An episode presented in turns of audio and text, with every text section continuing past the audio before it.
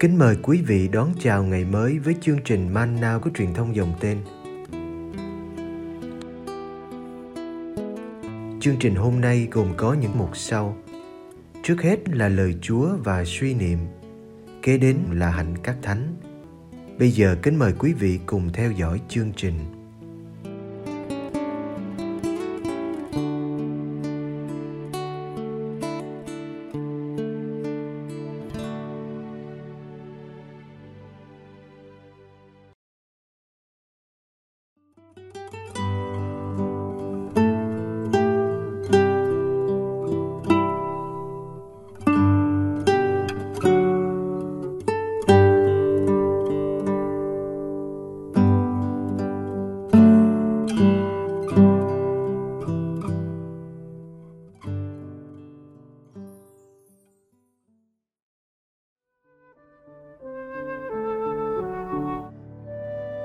Giêsu kêu gọi ông Matthew.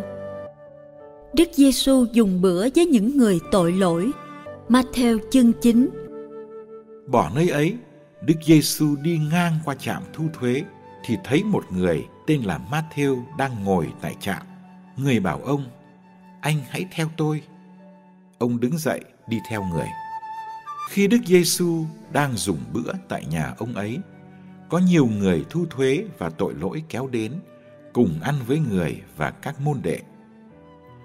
Thấy vậy, những người pha ri siêu nói với các môn đệ rằng: Sao thầy các anh lại ăn uống với bọn thu thuế và quân tội lỗi như vậy? Nghe thấy thế, Đức Giêsu nói: Người khỏe mạnh không cần thầy thuốc, người đau ốm mới cần. Hãy về học cho biết ý nghĩa của câu này. Ta muốn lòng nhân chứ đâu cần lễ tế vì tôi không đến để kêu gọi người công chính, mà để kêu gọi người tội lỗi.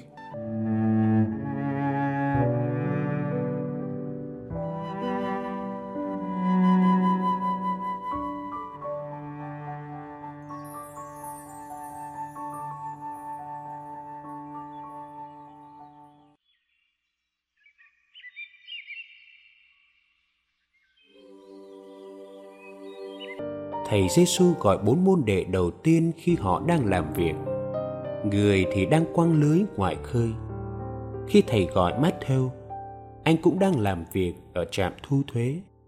Anh đang ngồi vững vàng trong nghề nghiệp của mình. Dù nghề nghiệp của anh thường bị coi là nghề rất xấu. Ngài chỉ nói một câu rất ngắn. Anh hãy theo tôi. Matthew không đáp lại nhưng anh trả lời bằng hành động. Từ vị thế đang ngồi, anh bỏ dở công việc để đứng lên và theo thầy. Từ vị thế vững vàng, anh bắt đầu bước vào cuộc phiêu lưu bấp bênh. Từ vị thế của tội nhân, anh trở thành người môn đệ thân thiết.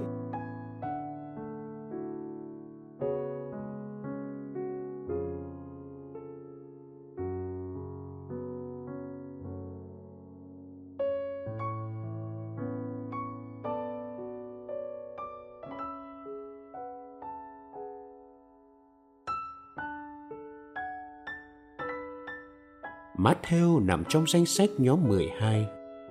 Thầy Giêsu không sợ mất tiếng khi nhận anh vào nhóm. Nhóm của thầy không chỉ gồm những người thánh thiện, nhưng có cả những tội nhân giàu lòng hoán cải. Matthew có đóng góp gì cho nhóm 12 không?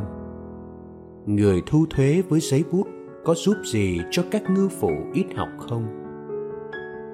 Trong nhóm 12, Matthew có chỗ đứng đặc biệt. Người thu thuế trở nên tác giả sách tin mừng. Matthew làm nghề bị đồng bào của ông khinh miệt. Vì nghề này dễ dẫn người ta đến chỗ lạm thu, bỏ tiền vào túi riêng. Nghề này còn là một sỉ nhục vì cộng tác với ngoại bang bóc lột dân, đụng chạm đến đồng tiền ô uế và tiếp xúc với dân ngoài khi trở nên môn đệ của thầy Matthew đã trở nên người phục vụ đồng bào ông dùng khả năng của mình mà viết sách tin mừng đây là tin mừng lớn mà ông loan báo Đức Giêsu chính là đấng Mêsia. Ngài đã làm trọn lời, không phải chờ gì nữa, đấng Messia đã đến rồi. Ngài làm trọn những lời đã được loan báo trong cựu ước.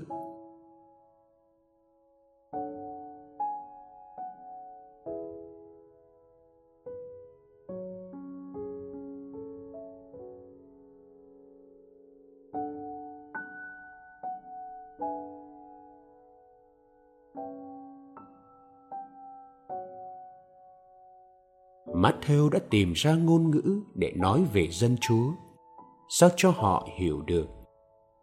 Ông đã trình bày dung mạo Đức Giêsu cho người cùng thời với ông. Chúng ta cũng phải có khả năng giới thiệu Đức Giêsu cho người thời nay. Nghĩa là biết, hiểu và nói được ngôn ngữ của thế giới để thế giới nghe và hiểu được chúng ta vẫn phải tiếp tục viết các sách tin mừng cho thời đại hôm nay, phù hợp với não trạng và tâm thức của họ, với nền văn hóa đương đại. Đâu là khuôn mặt đấng cứu độ mà con người hôm nay ngóng chờ? Con người thời nay khỏe mạnh về nhiều mặt, nhưng vẫn là người đau ốm cần đến thầy thuốc. Họ mong mình được giải phóng khỏi điều gì? Đức Giêsu Kitô có thể đáp ứng được những khao khát đó không? Lời rao giảng và cuộc sống của chúng ta phải cho thấy Đức Giêsu có thể chữa lành và đem lại hạnh phúc. Ước gì chúng ta có lòng nhân và sự bao dung như Đức Giêsu, dám đồng bàn với con người hôm nay để dẫn họ đến bàn tiệc thiên quốc.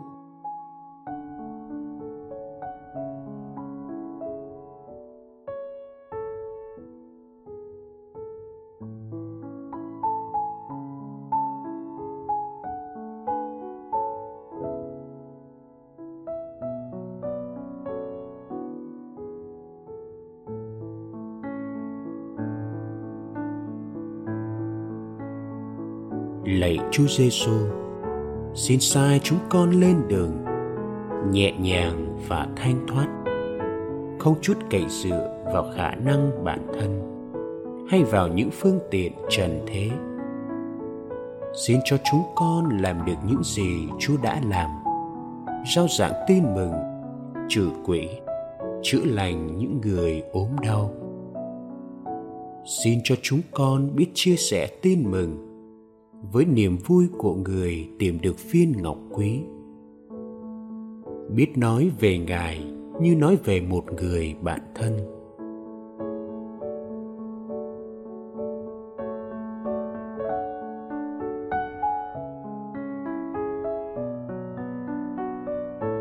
Xin ban cho chúng con khả năng đẩy lui bóng tối của sự dữ, bất công và xa đọa xin giúp chúng con lau khô những giọt lệ của bao người đau khổ thể xác tinh thần.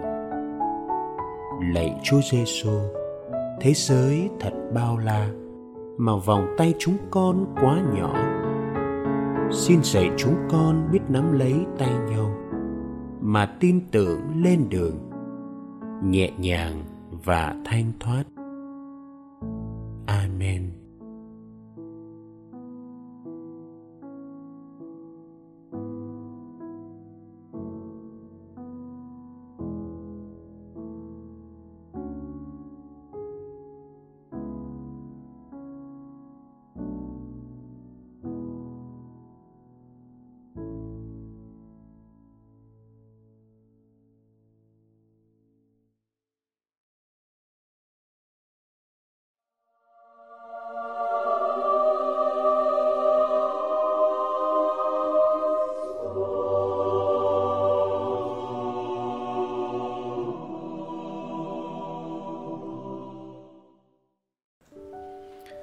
Ngày 7 tháng 7, chân phước Peter Trott, sinh năm 1912, mất năm 1945. Chân phước Peter Trott, sinh năm 1912, tại đảo Papua, Rakunai, thuộc Tân Guinea, thân phụ ngài ông Angelo Topuya giữ chức trưởng làng, đã mời những nhà truyền giáo tới dạy dỗ dân làng. Cha mẹ của Phêrô là những tín hữu nhiệt thành, hay giúp đỡ những người nghèo khổ và mồ côi trong làng. Vào độ tuổi niên thiếu, Phêrô rất ham thích cầu nguyện và viếng thánh thể. Cha xứ và thân phụ của Phêrô nhận thấy niềm tin và những khả năng nơi Phêrô đã khích lệ Phêrô trở thành một giáo lý viên. Hầu hết công việc rao giảng tin mừng ở Tân Guinea được thực hiện bởi các giảng viên giáo lý. Vai trò chủ yếu của họ là hướng dẫn các anh chị em tân tòng, tổ chức các buổi cầu nguyện và chăm sóc những người đau yếu tật nguyện. Phêrô được giao cho công việc phục vụ trong làng, ngài tổ chức các nhóm cầu nguyện và dạy các lớp giáo lý. Phêrô rất am hiểu kinh thánh, luôn luôn mang bên mình một quyển phúc âm và ngài dựa vào đó để cắt nghĩa các bài học giáo lý. Đức tính hiền hậu và sự quan tâm chân thành đối với mọi người trong bộ tộc đã lôi kéo mọi người đến với Phêrô. Họ nói rằng Phêrô đã thực hiện hết mọi điều ngài giảng dạy. Vào ngày 11 tháng 11 năm 1936, Phêrô Torot kết hôn với Paula La Vapit, một thiếu nữ công giáo ở ngôi làng bên cạnh. Họ đã có với nhau tất cả ba người con. Phêrô là người chồng và là người cha thật dễ thương và tuyệt vời. Mỗi ngày Phêrô cùng cả gia đình họp nhau đọc kinh và cầu nguyện chung. Vào tháng 3 năm 1942, trong Đại Thế Chiến thứ hai, người Nhật đã chiếm lấy hòn đảo nhỏ bé này. Sau một thời gian khoan nhượng với tôn giáo, người Nhật đã hạn chế các hoạt động truyền giáo. Chẳng bao lâu, tất cả các nhà truyền giáo, cả công giáo lẫn giám lý hội đều bị bắt giam. Khi vị linh mục ở làng của Phêrô bị ép phải ra đi, ngài đã bắt tay Phêrô và nói: "Cha trao công việc của cha lại cho con, con hãy cẩn thận chăm sóc những người này, đừng để họ lãng quên Thiên Chúa." Phêrô Torot đã thực hiện cặn kẽ điều đó. Ngài và các giảng viên giáo lý khác đã giúp giữ cho đức tin công giáo được sống mãi. Phêrô cũng học được một ít tiếng Nhật và ngài có thể làm quen với các giới chức hải quân Nhật. Nhưng sau khi quân cảnh nắm quyền, họ tưởng là các Kitô hữu đã cầu nguyện cho quân Nhật bại trận và họ đã cấm chế các hình thức phụng vụ công giáo. Rồi một sắc chỉ được ban hành, bắt buộc dân chúng phải quay về với phong tục cổ truyền là người đàn ông được phép lấy nhiều vợ. Phêrô đã công khai phản đối điều lệnh này. Phêrô Torot tiếp tục tổ chức các buổi họp nhau cầu nguyện nhưng với các nhóm nhỏ hơn để tránh sự chú ý. Ngài khuyến khích cộng đoàn sứ đạo hãy trung thành cầu nguyện để giữ vững đức tin. Đó là công việc của Phêrô với tư cách là giảng viên giáo lý. Rồi Phêrô Torat bị quân cảnh Nhật bắt giữ trong khi đang tổ chức các nhóm cầu nguyện.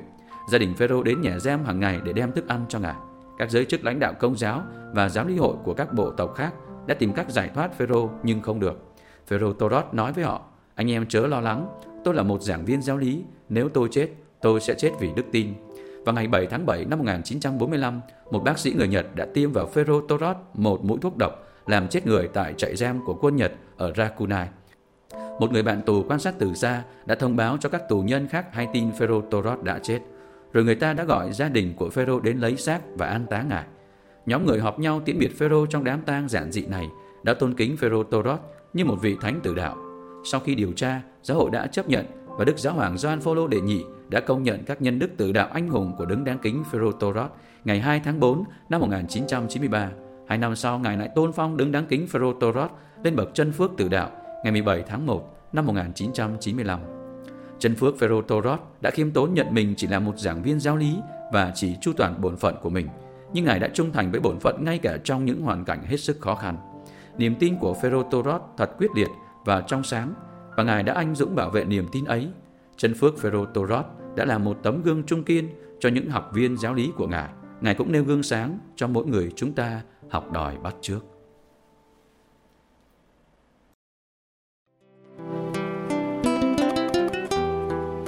Cảm ơn quý vị đã theo dõi chương trình. Kính chúc quý vị một ngày mới tràn đầy niềm vui và ân sủng của Chúa và mẹ Maria.